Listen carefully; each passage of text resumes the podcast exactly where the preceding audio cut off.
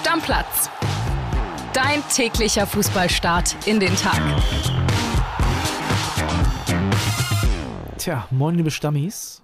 Herzlich willkommen zur Folge nach einem turbulenten Bundesliga-Samstag. Der Tag nach dem 1. April, nach dem Aprilscherz. Tja, das werden auf jeden Fall einige BVB-Fans so sehen, da bin ich mir sicher, denn die haben sich das natürlich ganz anders vorgestellt. Bevor wir beide drüber reden, Killy, ich würde sagen, wir hören mal beide Reporter, also Jonas Ortmann für den BVB und Heiko Niederer für die Bayern, was die nach dem Spiel gesagt haben. Das Spiel ist aus, ja, und man muss es sagen, es ist wahrscheinlich der Meister-Co für den BVB hier in München. 2 zu 4, Auswärtspleite nach ja, eigentlich einem ganz guten Start, wie ich fand. Dortmund hat das Spiel gemacht in den ersten 10 Minuten, ja, und dann kam der Kobel-Knacks, würde ich mal sagen. Langer Ball von Upamecano, Kobel haut drüber. 0 zu 1 und was dann passiert ist. In den vergangenen Wochen haben wir die Dortmunder immer wieder dafür gelobt, dass sie tolle Mentalität gezeigt haben. Siegermentalität, Titelmentalität. Jetzt sind sie wieder eingebrochen. 0 zu 2, 0 zu 3. Innerhalb von 10 Minuten hat man hier eventuell die Schale verspielt. Ja, und da ist man definitiv wieder ein alte Muster zurückgefallen. Es ist eigentlich so fast jedes Jahr das gleiche hier in München. Es gibt schnell einen großen Rückstand, den man dann nicht mehr aufholen kann. Die zweite Halbzeit war dann wieder etwas besser, aber da war das Spiel auch schon entschieden. Insgesamt muss halt Dortmund jetzt aufpassen, dass man nicht alles verzockt. Jetzt geht es Mittwoch nach Leipzig in den Pokal. Ja, und da ist jetzt ein Sieg schon, Sieg schon Pflicht, damit man weiter so euphorisch in die Saison beenden kann. Servus Jungs aus der Allianz Arena. Ja, ihr hört gerade den Stern des Südens. Das heißt, das Spiel ist vor wenigen Sekunden abgepfiffen worden. Der Kracher Bayern München gegen Borussia Dortmund endet mit 4 zu 2. Man muss allerdings ehrlich sagen, äh, das Ergebnis ist etwas schmeichelhaft fast für Borussia Dortmund. Es hört sich ja fast nach einem äh, großen Kampf an. Der war es aber nicht. Äh, eigentlich war das ganze Ding schon nach gut 20 Minuten entschieden, denn da machte Bayern das 3 zu 0. Und man muss ganz klar sagen, es war zwar das erste Spiel von Thomas Tuchel, aber statt dem Tuchel-Effekt müssen wir, glaube ich, bei diesem Spiel mehr über den Kobel-Effekt reden. Bayern hat die Tabellenführung zurück, Dortmund ist wieder Zweiter. Das heißt, äh, die ja, alte Ordnung ist erstmal wieder hergestellt und Thomas Tuchel kann sich über seinen ersten Sieg freuen. Und ja, bei Bayern ist man glücklich. Die Mannschaft feiert gerade vor der Kurve, hüpft mit den Fans. Bei den Dortmundern gucke ich mal in die andere Richtung, da sieht es äh, genau andersrum aus. Wird auch noch mal kurz in die äh, Fankurve gewunken, aber die Köpfe sind unten. Das hatten sie sich natürlich ganz anders vorgestellt. Tja, Gregor Kobel, tragischer Held. Ja, auf jeden Fall. Bevor wir über den reden, André, zwei Dinge, die wir einfach mal festhalten können zu Beginn dieser Episode oder nach diesen Sprachnachrichten.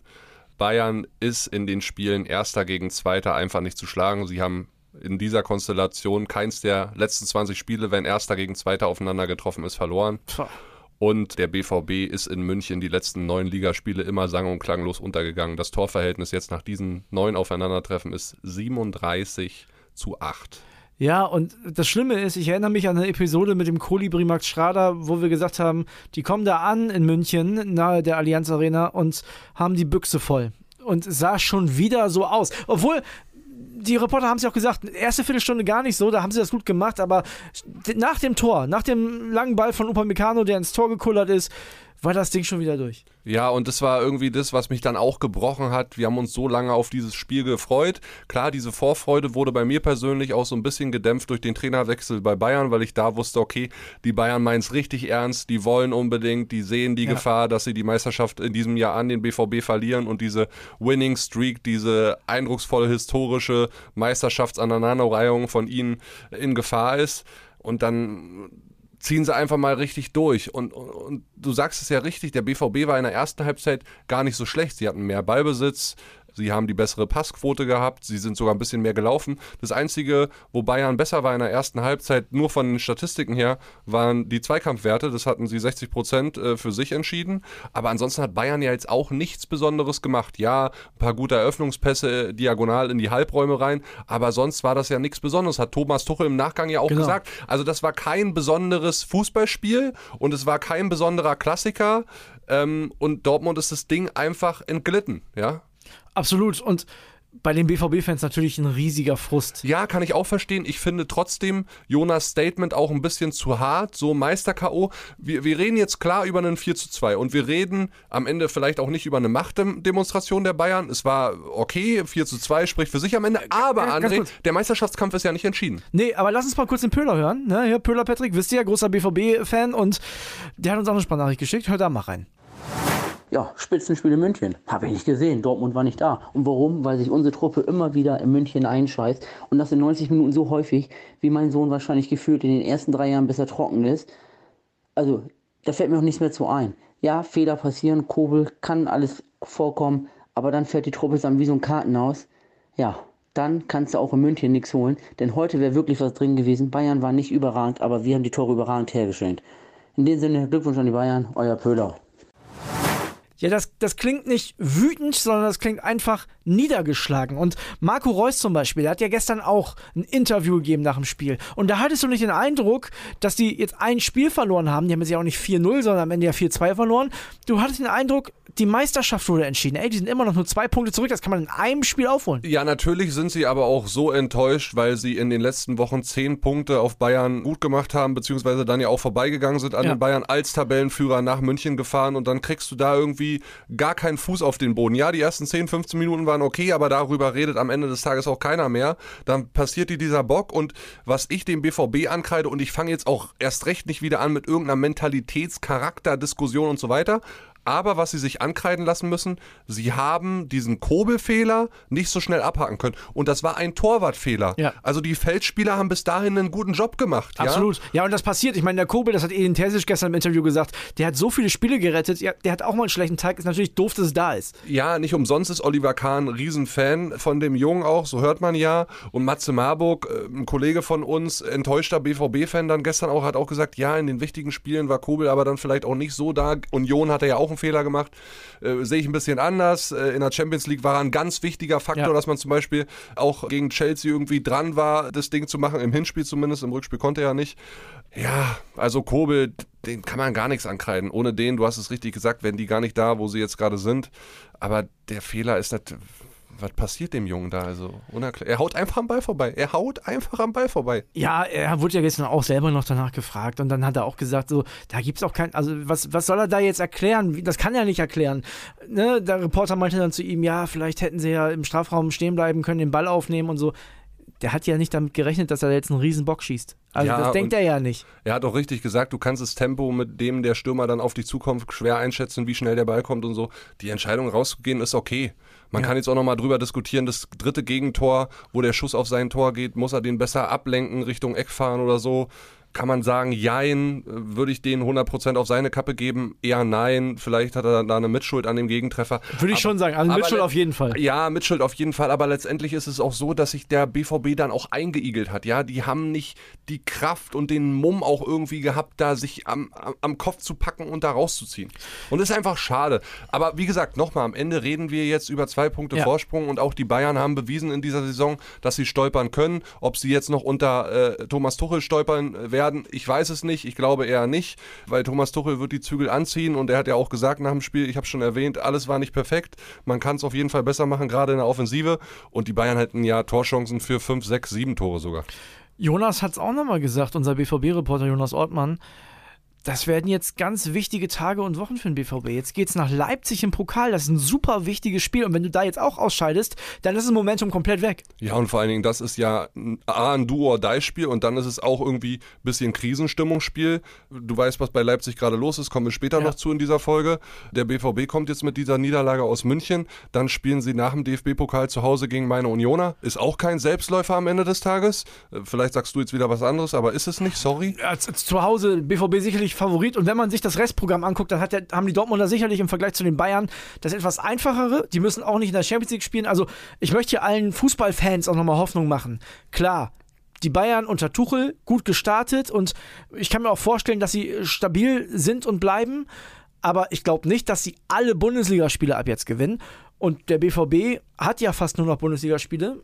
Mal gucken. Mal, Ja. Also durch ist das Ding noch lange nicht, Freunde. Nee, glaube ich auch nicht, auch wenn natürlich irgendwie gestern aus BVB-Fansicht dann, äh, und da kann ich auch jeden verstehen, wie der Pöhler total die Enttäuschung überwiegt, weil wo ist dieses Selbstbewusstsein der letzten Wochen geblieben? Also warum haben sie es dann nicht geschafft, nach so einem einfachen Fehler, da warst du dann 1-0 hinten, sich da irgendwie rauszuziehen. Das ist so ein bisschen das, was für mich überwiegt. Und ich sage dir, Aki Watzke ist ja krank zu Hause geblieben, der wird schön vor Wut äh, in seinen Couchkissen gebissen haben. Ja, bitter für den BVB am Ende. Ja, ich hoffe, Aki Watzke hat uns nicht bei Instagram abonniert, denn da haben wir uns auch den ein oder anderen Spaß erlaubt. Ne? Man muss ja auch sagen, es ja, bietet sich ja an bei so einer ja, ersten Halbzeit. Also ihr könnt gerne, wer es noch nicht getan hat, A, unserem Instagram-Account stammplatz.pod gerne folgen. Wir haben da ein paar lustige Memes gestern äh, zur Halbzeit und zum Abpfiff rausgehauen. Ist dann auch so ein bisschen, wir wollen da ein bisschen Spaß-Content auch auf Instagram machen. Könnt ihr uns gerne folgen. Guckt mal einfach in die Shownotes, da ist der Link direkt äh, drin. Einfach einmal raufklicken. Ich habe Aki Watzke angesprochen, André. Ja. Ähnlich sauer war Oliver Kahn vor Anpfiff. Boah, das war Wahnsinn, oder? Hat der Matthäus rund gemacht. Genau, also wir kennen ja diese ganze Geschichte rund um diese Nagelsmann-Entlassung, wie das gelaufen ist. Vielleicht nicht der ganz feine Stil von Bayern oder man muss sogar festhalten, nicht der ganz feine Stil von Bayern. Und dann kam Oliver Kahn natürlich kritisiert von der Öffentlichkeit, da so ein bisschen an wie der angeschlagene Boxer, so habe ich es verglichen hier in der Redaktion. Und dann hat er mit ein paar wilden Schwingern um sich gehauen Ja. und hat er den Lothar einmal wirklich maximal angezählt. Das waren da Zitate, wo Kahn sagt, ich zitiere einmal, eins möchte ich euch mal hier sagen, die hier immer stehen und äh, sagen, der Verein hätte keinen Stil, es wäre kein Mia Samir. Ich weiß nicht, was ihr denkt. Da frage ich dich mal, Lothar, was ist denn dieses Mia Samir? Gibt es da keine festgelegte Verhaltensweise oder was?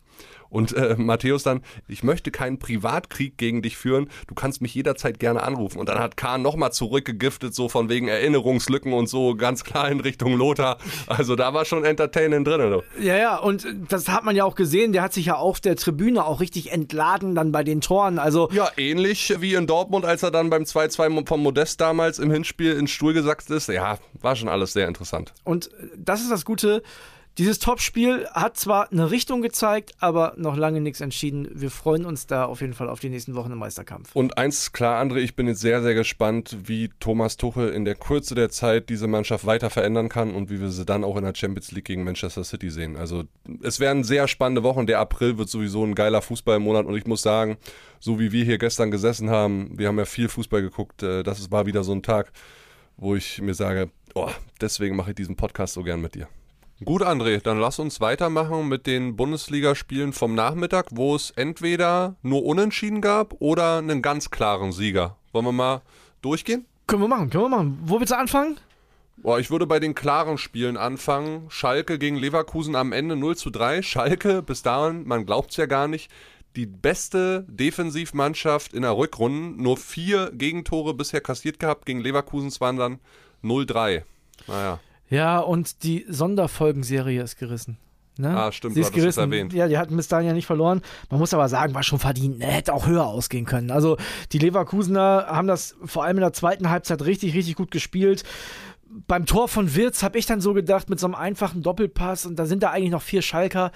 Da kann man sich mehr wehren, aber also Leverkusen hat auch zahlreiche Großchancen liegen lassen. Matriciani wieder äh, heldenhaft auf der Linie geklärt, Mit zum Beispiel mit dem. Knie. Also, ja, das geht schon in Ordnung. Und ich habe es ja tatsächlich auch ein paar Mal schon angekündigt, wenn die Leverkusener in einen Lauf kommen. Und der Lauf ist jetzt da. Ne? Also, wenn du mal guckst, die letzten Bundesligaspiele und auch in der Europa League gab es Siege, Siege, Siege, Siege, Siege. Ja, sechs also, Pflichtspiele in Folge gewonnen, vier davon in der Bundesliga. Ja. Frimpong, Würz und Asmun waren die Torschützen auf Schalke. 17 verschiedene Torschützen hat Bayern 04 Leverkusen, ist auch irgendwo eine Qualität. Und die sind jetzt ganz dicht dran, stehen jetzt auf dem Conference League Platz. und spielen jetzt gegen schwächelnde Frankfurter. Das Spiel auch ganz kurz nochmal eben erwähnt. Die haben am Freitag nur 1 zu 1 gespielt gegen Bochum. Immer dann, wenn ich die Bochumer schlecht rede, beziehungsweise glaube, dass sie klar verlieren, dann wissen alle VfL-Fans, das wird ein schönes Wochenende. Ja, und ich hatte es ja quasi schon vorhergesagt, André. Es war der Führungstreffer für den VfL Bochum durch Asano nach einem langen Einwurf. So, also Bochumer Spezialität. Ja, also fünftes Ligaspiel in Folge ohne Sieg für die Eintracht aus Frankfurt ist schon bitter, ja, weil nach oben wird nicht mehr viel gehen Richtung Champions League Plätze, nach unten müssen sich jetzt irgendwie absichern, weil da kommen Leverkusen, Mainz, Wolfsburg kommen alle sehr sehr nah ran. Auf der anderen Seite Bochum in den letzten drei Spielen gegen Frankfurt, gegen Köln und Leipzig sieben Punkte geholt. Das alles nach der Schalke Niederlage zu Hause. Die sind richtig gut und sind vielleicht sogar so ein bisschen der Nutznießer dieses Bundesliga Samstagnachmittags. Die haben ja schon gespielt am Freitagabend, weil eben andere Mannschaften wie Schalke verloren haben, weil die Stuttgarter ganz klar auch 3-0 bei meinen Unionern verloren haben. Ja, Kili, und da gibt es äh, keine guten Nachrichten für Bruno Labbadia, ne? Da haben wir Infos. Ja, Bruno Labbadia ist gestern relativ kurzfristig nach dem Spiel, nach unseren Informationen vom VfB Stuttgart äh, rausgeschmissen worden, entlassen worden und es steht auch schon ein Nachfolger fest. Das soll Markus Gisdol werden. Also ich sag mal so, dass man bei Union Berlin jetzt nicht hoch gewinnt, hat man sich in Stuttgart wahrscheinlich schon gedacht und hat da Ne, ich meine, so eine Trainerverhandlung läuft ja nicht zehn Minuten nach dem Spiel, hat er schon äh, Vorkehrungen getroffen. Ja, natürlich musst du ja auch irgendwie. Und klar, die Trainerkarte, nochmal Entlassung, nochmal einen neuen Trainerwechsel jetzt zu spielen, die ist vielleicht ähm, auch überfällig gewesen, weil Bruno Labbadia hat aus elf Spielen nur einen Sieg geholt. André ist keine gute Bilanz. Also den Rettungswagen hat er jetzt nicht mitgebracht nach Stuttgart. Hat ja der Berater von Silas schon gesagt. Ja, ne? der hatte sich besperrt, dass sein Klient äh, nicht auf dem Flügel spielt, sondern in der Sturmmitte und das wäre nicht gut. Es war natürlich auch noch so ein kleines Störfeuer und du hast gestern nach Abpfiff schon gemerkt, der Wohlgemut, der neue Geschäftsführer, der hat schon in den Katakomben ziemlich hektisch telefoniert. Also da war fast schon absehbar, dass Bruno dann kurz nach dem Spiel auch entlassen wird. Ja, und der Zeitpunkt ist natürlich auch wichtig. Jetzt gibt es ein ganz wichtiges Pokalspiel in Nürnberg. Da kann man ins DFB-Pokal-Halbfinale einziehen, trotz dieser bis jetzt verkorksten Saison. Ja, und das ist auch wichtig finanziell gesehen, ja? Genau, so ist es. Und momentan ist man letzter, dann gibt es am Wochenende wirklich fast schon ein Abstiegsendspiel beim VfL Bochum. Ja, Schalke und Stuttgart jetzt fünf beziehungsweise sechs Punkte hinter dem VfL aus Bochum. Ich habe es ja gesagt, die waren so ein bisschen der Nutznießer dieser Samstagnachmittagsspiele. Der andere Nutznießer war dann vielleicht Hertha BSC, weil sie immerhin einen Punkt holen bei ja so bisher echt guten Freiburger, ne? 1 zu 1 am Ende. Ja, habe ich lustigerweise im, im, Tippspiel getippt. Genau 1-1, äh, Ergebnis getroffen. Ja, Hertha ist halt eine Wundertüte, ne? Da kann immer alles passieren. Du, bei denen hat sich total gelohnt, was Sandro Schwarz gemacht hat. Sechs neue Reihen in die Startelf, unter anderem der gute Prinz von Anfang ja. an, Boateng. Das hat sich gelohnt, auch die Wechsel dann nachher. Er hat ja in Gangkam gebracht, der bei der U21 von Deutschland viel Selbstbewusstsein getankt hatte. Luke Bacchio bis dahin auch ein gutes Spiel gemacht, aber als in Gangkam reinkam, da wurde es offensiv nochmal besser mit diesen drei Stürmern Stürmern vorne in Gang kamen, Luke Bacchio, Kanga. Also das hat super funktioniert, obwohl Freiburg ja durch Grifo 1-0 in Führung gegangen war. Bei Grifo übrigens auch interessante Statistik. 17. Standardtor der Freiburger, 14 davon ausgeführt von Grifo. Ja, schon Wahnsinn. Ne? Freiburg Tendenz stimmt auch irgendwie nicht so richtig, muss man mal ehrlicherweise sagen. Klar, haben die in der Bundesliga äh, gegen Mainz zumindest unentschieden gespielt, auf die kommen wir ja gleich auch noch zu sprechen. Aber Jetzt geht es halt auch im Pokal nach München, dann zu Hause gegen die Bayern in der Bundesliga. Das sind schon zwei Spiele, die wünscht man sich jetzt zu dem jetzigen Zeitpunkt eigentlich nicht. Ja, für die Freiburger war das ein bitteres Unentschieden, weil sie jetzt halt vier Punkte hinter Union sind. Okay, sie sind immer noch auf dem Champions League Platz und haben ja auch den Vorteil, dass sie immerhin einen Punkt geholt haben, weil Leipzig hat ja 0-3, völlig überraschend, Wahnsinn. zu Hause gegen Mainz verloren. Mainz, wir haben es angesprochen, zweitbeste Rückrundenmannschaft der Liga aktuell die erste Mannschaft, die in dieser Saison drei Tore in Leipzig erzielt hat. Das haben nicht mal City und Real geschafft, André. Aber da muss man auch mal sagen, die haben einen Wahnsinnslauf und ich habe damit nicht gerechnet, dass Leipzig zu Hause so Klatsche von Mainz 05 bekommt. Man muss aber ehrlicherweise sagen, die haben sich das verdient. Ne? Ayuk mit so einem riesigen Tor, Alter. Was war das für eine geile Bude mit dem Rücken zum Tor? Was hatte der Mann mit seinen 1,96 für eine Körperbeherrschung in dem Moment? Mit ja. dem Rücken zum Tor, du hast es gesagt, Innenseite und dann eine schöne Bogenlampe direkt rein in die Maschen. Also das war für mich das Tor des Spieltags bis dato. Ja, und die Mainz haben sich rangerobbt. Ne? Sind jetzt äh, noch einen Punkt hinter Eintracht Frankfurt, du hast es gesagt. Auch da ist europatechnisch noch alles drin. Ein Spiel haben wir noch, Kelly. Die Wolfsburger. Ja, 2-2 am Ende. Felix Metscher macht eine geile Woche für ihn persönlich perfekt. Ja. 96. Spielminute, also es waren 5 Minuten Nachspielzeit angezeigt. Schiri hat noch ein bisschen, bisschen weiterlaufen lassen und dann war er mit dem Kopf da bitterer Fehler von Rafael Gikiewicz, ja, dem Augsburger Torwart. Absolut und ein versöhnliches Ende für Maxi Arnold. Also der hat ja einen rabenschwarzen Tag gehabt. Macht erst das Eigentor gleich in der zweiten Minute, verschießt dann in der 21. einen Elfer. Den wollte er Michael Ballack mäßig unter die Latte nageln. Das hat überhaupt nicht geklappt. Ne? Der eigentliche Nationalspieler, der er sein möchte. Der er sein möchte, ja. Das hat er in dem Spiel jetzt ein bisschen, oder ist in dem Spiel ein bisschen schuldig geblieben. Aber am Ende haben Waldschmidt auch kein Mann, der regelmäßig trifft für den VfL. Und Mescher, der auch wieder nur eingewechselt wurde, ist ja auch kein Stammspieler in Wolfsburg, haben das Ding dann noch gedreht. Ganz spätes Unentschieden, glückliches Unentschieden für den VfL Wolfsburg. Spricht dann auch vielleicht für ein bisschen Qualität, weil sie am Ende trotzdem nicht aufgegeben haben, es geschafft haben. Und wie du es angesprochen hast, Kampf um Europa, gerade um diesen Platz 6, 7, wahnsinnig eng. Frankfurt, Leverkusen, Mainz, Wolfsburg, alle innerhalb von drei Punkten. Ja, schon stark. Und Augsburg punktet sich so langsam, auch wenn sie das Ding jetzt nicht gewinnen konnten, in Richtung Klassenerhalt. Ich meine, die haben wieder einen gehamstert, 29 Punkte. Wenn du guckst, Hertha auf 16 hat 22. Ja, das sind schon sieben Punkte, das ist schon eine Menge. Das Ja. ist schon eine Menge, das müssen sie erstmal aufholen da unten. Die, die nehmen sich auch immer gegenseitig die Punkte weg. Ja, dann nochmal kurz zum Schluss der Ausblick auf äh, Köln gegen Gladbach und Bremen gegen Hoffenheim heute. Beide Spiele, beide Zone. Die erste Partie Köln-Gladbach, dieses Derby um 15.30 Uhr, beide Zone und dann 17.30 Uhr Bremen gegen Hoffenheim. Also bei Köln-Gladbach muss ich ja sagen, die sind ja beide nicht in Form. Ne? Also Ja. da, das ist ja, also ich will jetzt nicht sagen Not gegen Elend, aber die Derby-Voraussetzungen sind nicht so gut. Da kann aber natürlich ein so ein Spiel eine Menge drehen. Das kennt man aus den Derbys ja. Also wenn da jetzt einer als Derby-Sieger hervorgeht, kann das nochmal einen Schwung für den Rest der Saison geben. Den haben, glaube ich, die Kölner noch ein bisschen nötiger, auch gerade nach den schlechten Nachrichten der vergangenen Woche, als Borussia Mönchengladbach. Ja, zumal sie nur noch einen Punkt vorm VfL Bochum aktuell sind in der Tabelle, stand gestern Abend. Ne? Also die müssen auf jeden Fall was machen. Immerhin drei der letzten vier Bundesligaspiele gegen Gladbach gewonnen. Und äh, die Kölner sind für die Gladbacher auf der anderen Seite ja eigentlich der Lieblingsgegner. Gegen keine andere Mannschaft hat Gladbach in der Bundesliga so oft gewonnen, so viele Tore erzielt wie gegen die Kölner. Und wir werden Minimum einen Sieger sehen. Da bin ich felsenfest von überzeugt. Das letzte Unentschieden zwischen beiden Teams gab es vor achteinhalb Jahren. Was ich noch interessant finde zum ersten FC Köln, lass uns das noch ganz kurz besprechen. Der Aprilscherz, der ist voll in die Hose gegangen. Ja, bei Marvin Schwebe hat der Torwart hat bei Instagram ein Foto gepostet von Jonas Hector. Trikot hält er da in der Hand. Äh, Da steht drauf 2025 als Nummer, darunter 1. FC Köln, viele Unterschriften. Hätte man jetzt mutmaßen können, okay, verlängert er seinen Vertrag, war gestern 1. April, war ein dummer Aprilscherz. Ja, Haben viele. Köln-Anhänger drunter geschrieben, warum macht ihr das mit uns äh, heute an diesem Tag? Weil alle hoffen ja irgendwie noch, macht Jonas Hector nochmal weiter oder beendet er seine Karriere nach der Vielleicht gibt es ja auch gar keine Transfers, ne? Wir hatten das ja thematisiert in dieser Woche. Also das Timing war jetzt nicht so richtig geil, muss man sagen. Ja, Einige haben wir noch, ne? Deutscher Meister von 1965, 88, 93 und 2004 gegen die TSG Hoffenheim. Ich sagte ehrlich, Kili, können wir kurz machen, da kann alles passieren. Duxch und Füllkrug können äh, Werder zum Sieg schießen. Hoffenheim zuletzt aber auch gewonnen gegen die Hertha. Kramaric wieder so ein bisschen in Form gekommen. Also da kann von einem klaren Heimsieg bis zum knappen Auswärtssieg alles passieren, meiner Meinung nach. Dann machen wir jetzt auf diese Episode einen Deckel drauf. Bisschen mit Überlänge diese Folge heute, einfach weil es viele geile Spiele gab und natürlich diesen Klassiker, über den wir ausführlich reden mussten.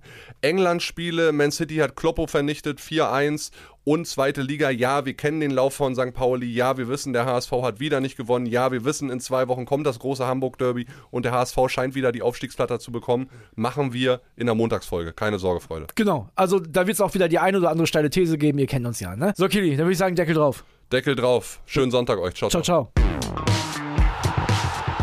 Stammplatz. Dein täglicher Fußballstart in den Tag.